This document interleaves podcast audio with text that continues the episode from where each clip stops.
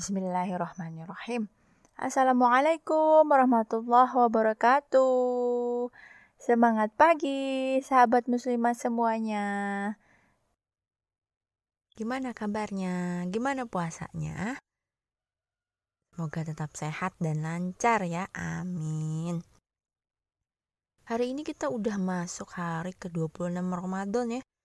Subhanallah, waktu cepet banget berlalunya ya sahabat muslimah. Perasaan baru aja mulai puasa hari pertama. Eh tahu-tahu udah mau berapa hari lagi tinggal buat lebaran.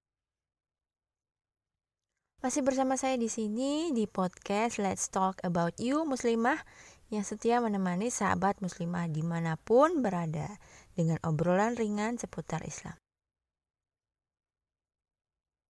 Episode kali ini mau ngebahas tentang maaf memaafkan nih. Karena insya Allah ya empat hari lagi kita berlebaran.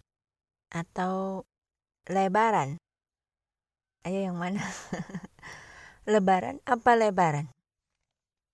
Maaf memaafkan itu sifatnya saling ya. Dua pihak saling memberi maaf dan saling memaafkan. Bukan cuma satu pihak aja, kalau cuma satu pihak yang bilang maaf, namanya bukan maaf memaafkan ya, sahabat muslimah. Hmm, kalau sahabat muslimah sendiri punya orang yang gak bisa dimaafin gak? Atau mungkin nih, di mulut udah bilang, udah maafin kok. Tapi di hati tuh kayaknya masih belum ikhlas gitu. Harus kayak apa ya? Yang benar-benar dibilang memaafkan? Yuk kita langsung bahas aja. So let's start talking about you. Yes, you muslimah. Hmm, lebaran. Biasanya tuh identik banget sama saling bermaafan ya ke orang tua, ke suami atau istri, ke anak-anak, ke saudara, ke tetangga, ke keluarga jauh, ke teman-teman, sahabat, handai taulan lah pokoknya ya. Baik ketemu langsung ataupun lewat chat sama video call. Tapi sebenarnya esensi dari memaafkan itu sendiri apa ya?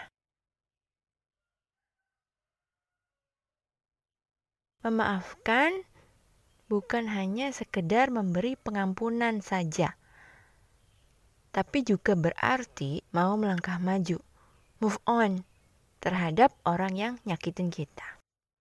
Memaafkan bukan berarti membiarkan orang yang nyakitin kita itu bebas dari kesalahannya.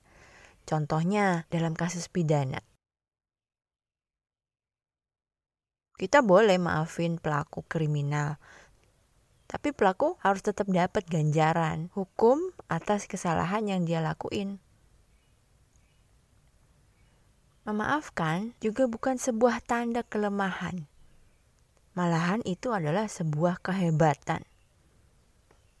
Kenapa? Karena itu merupakan akhlak mulia yang diajarin sama Rasulullah Shallallahu Alaihi Wasallam kepada kita umatnya.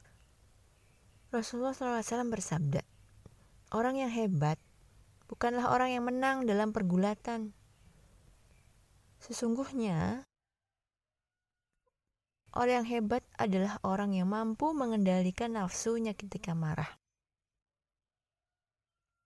Memaafkan dan mengampuni juga merupakan perbuatan yang diperintahkan Allah kepada kita umatnya. Ada dalam Quran Surat Al-A'raf ayat 199. Yang artinya, jadilah engkau pemaaf dan suruhlah orang mengerjakan yang ma'ruf dan berpalinglah dari orang-orang yang bodoh. Allah juga berfirman dalam Quran surat Al-Hijr ya, ayat 85. Maka maafkanlah mereka dengan cara yang baik. Allah nih kasih perintah ke Nabi Muhammad SAW untuk memaafkan orang-orang musyrik atas tindakan mereka yang menyakiti dan mendustakan beliau. Sahabat muslimah pasti tahu kayak apa tuh ceritanya di Sirah Nabawiyah kan? Sebab Allah tuh sangat menyukai hambanya yang berbuat kebajikan dan memaafkan. Ada dalam Quran surat Asyuro ayat 43. Tetapi orang yang bersabar dan memaafkan sesungguhnya perbuatan yang demikian itu termasuk hal-hal yang diutamakan. Menurut Syekh Mahmud Al-Misri dalam kitabnya ya, beliau bilang, memaafkan adalah pintu terbesar menuju terciptanya rasa saling mencintai di antara sesama manusia. Jika orang lain mencerca kita, sebaiknya kita membalasnya dengan memberi maaf dan perkataan yang baik, kata beliau. Begitupun ketika seseorang tuh berbuat jahat sama kita. Seharusnya ya, seharusnya seharusnya kita balas dengan perbuatan baik ke orang yang jahat sama kita. Karena menurut beliau, Allah Subhanahu wa taala akan selalu kasih kita pertolongan selama kita punya sifat memaafkan dan kebaikan. Memaafkan adalah ciri orang-orang baik. Allah Subhanahu wa taala juga berfirman dalam Quran surat Asy-Syu'ara ayat 40 yang artinya dan balasan suatu kejahatan adalah kejahatan yang setimpal. Tetapi barang siapa memaafkan dan berbuat baik kepada orang yang berbuat jahat, maka pahalanya dari Allah. Oke, itu dalilnya ya menurut agama Islam kita yang mulia ya, sahabat muslimah. Tapi ada yang bilang gini nih. Iya, oke. Saya paham. Saya udah tahu dalilnya, keutamaannya. Tapi gimana dong? Saya masih belum bisa maafin orang yang udah nyakitin saya. Belum ikhlas rasanya kalau nggak lihat orang itu tuh dapat balasan setimpal. Atau ada yang bilang gini, saya belum bisa maafin mbak sampai detik ini. Saya masih ada kebencian kalau ngeliat orang itu. Bahkan sampai meninggal pun gak akan saya maafin. Atau ada yang bilang begini nih, saya udah maafin kok, udah gak saya pikirin. Tapi pas ngomong gitu, body language, mimik wajah tuh gak sinkron. Intonasinya masih ada nada amarah. Ada mental blocking tiap mau ketemu orang tersebut. Tiap kepicu amarah nih, yang keinget tuh perlakuan orang yang udah nyakitin kita. Akhirnya malah orang lain atau mungkin orang terdekat kita yang kena amarah kita. Imbas dari belum total dan belum ikhlas memaafkan. Apa itu mental blocking? Mental blocking itu diibaratin ya tembok virtual yang menjulang tinggi ngalangin seseorang dengan seseorang. Rasa marah dan benci yang ngebuat kita berjarak dengan orang yang nyakitin kita, walaupun itu orang yang kita kasihi. Memaafkan itu susah ya sahabat muslimah. Gak gampang. Sebagai salah satu orang yang pernah ngalamin. susah banget memaafkan itu. Untuk move on tuh sulit. Tapi akhirnya saya belajar.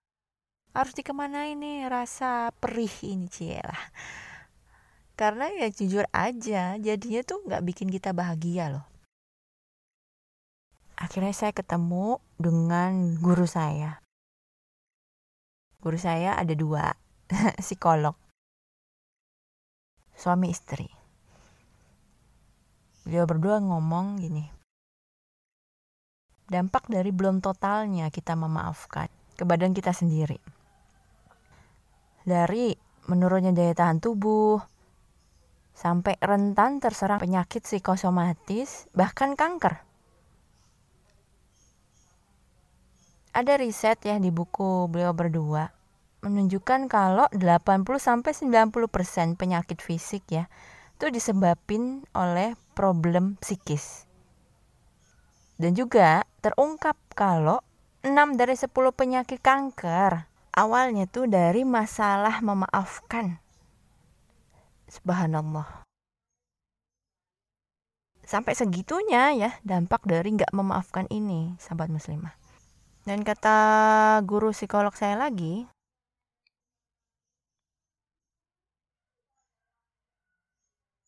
memaafkan itu ada di tiga tempat.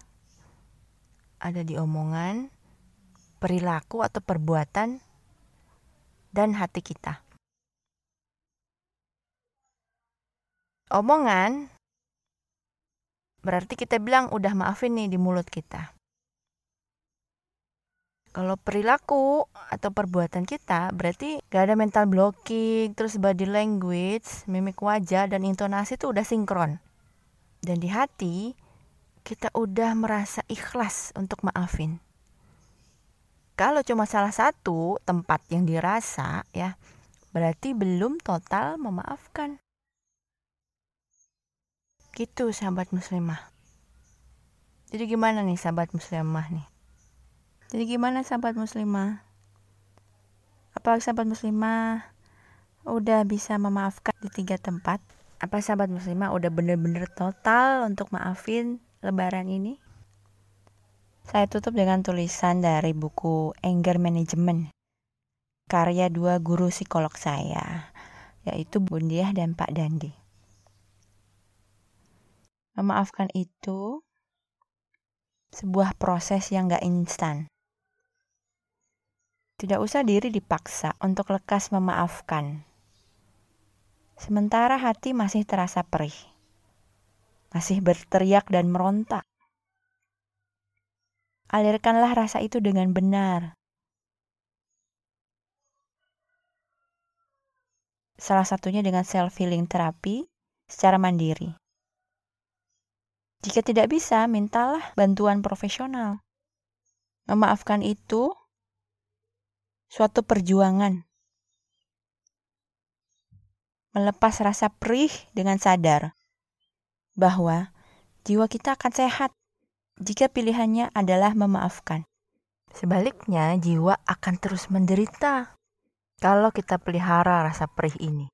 Selain ayah bunda, siapa lagi korbannya akan terpapar rasa perih ini di rumah? Anak. Iya anak. Adilkah?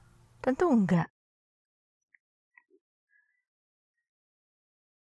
Jika ingin tulus memaafkan, tidaklah harus menunggu orang yang menyakiti Anda datang dan meminta maaf. Maafkanlah dia untuk kebutuhanmu, bukan untuk kebutuhan dia. Memaafkan itu wilayah hati di mana hati ini digenggam sepenuhnya oleh Allah. Libatkan Allah agar mengangkat rasa perih dan memberikan rahman dan rahimnya. Agar hati diberikan ruang yang luas untuk memaafkan. Dan disuburkan dengan rasa kasih sayang.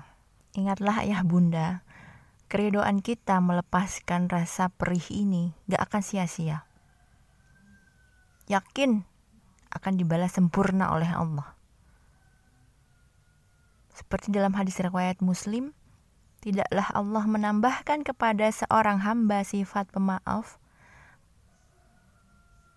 melainkan akan semakin memuliakan dirinya. Maafkanlah, niscaya dadamu lapang.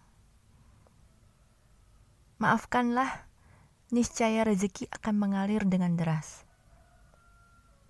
Maafkanlah, niscaya Allah akan memaafkanmu dan memuliakanmu insya Allah. Saya dedikasikan episode hari ini untuk sahabat muslimah semua yang sedang berjuang untuk memaafkan. Semoga lebaran tahun ini kita semua dikasih Allah kesempatan untuk memaafkan orang-orang yang nyakitin kita. Siapa pun itu. Karena memaafkan itu bukan untuk orang yang nyakitin kita, tapi lebih kepada kebutuhan untuk diri kita sendiri, untuk kebahagiaan jiwa kita sendiri. Allahu a'lam bisawab. Alhamdulillah, semoga bermanfaat ya. Dan saya mohon maaf lahir batin dari hati saya yang paling dalam. untuk sahabat muslimah di mana pun berada. Terima kasih sudah mendengarkan episode hari ini.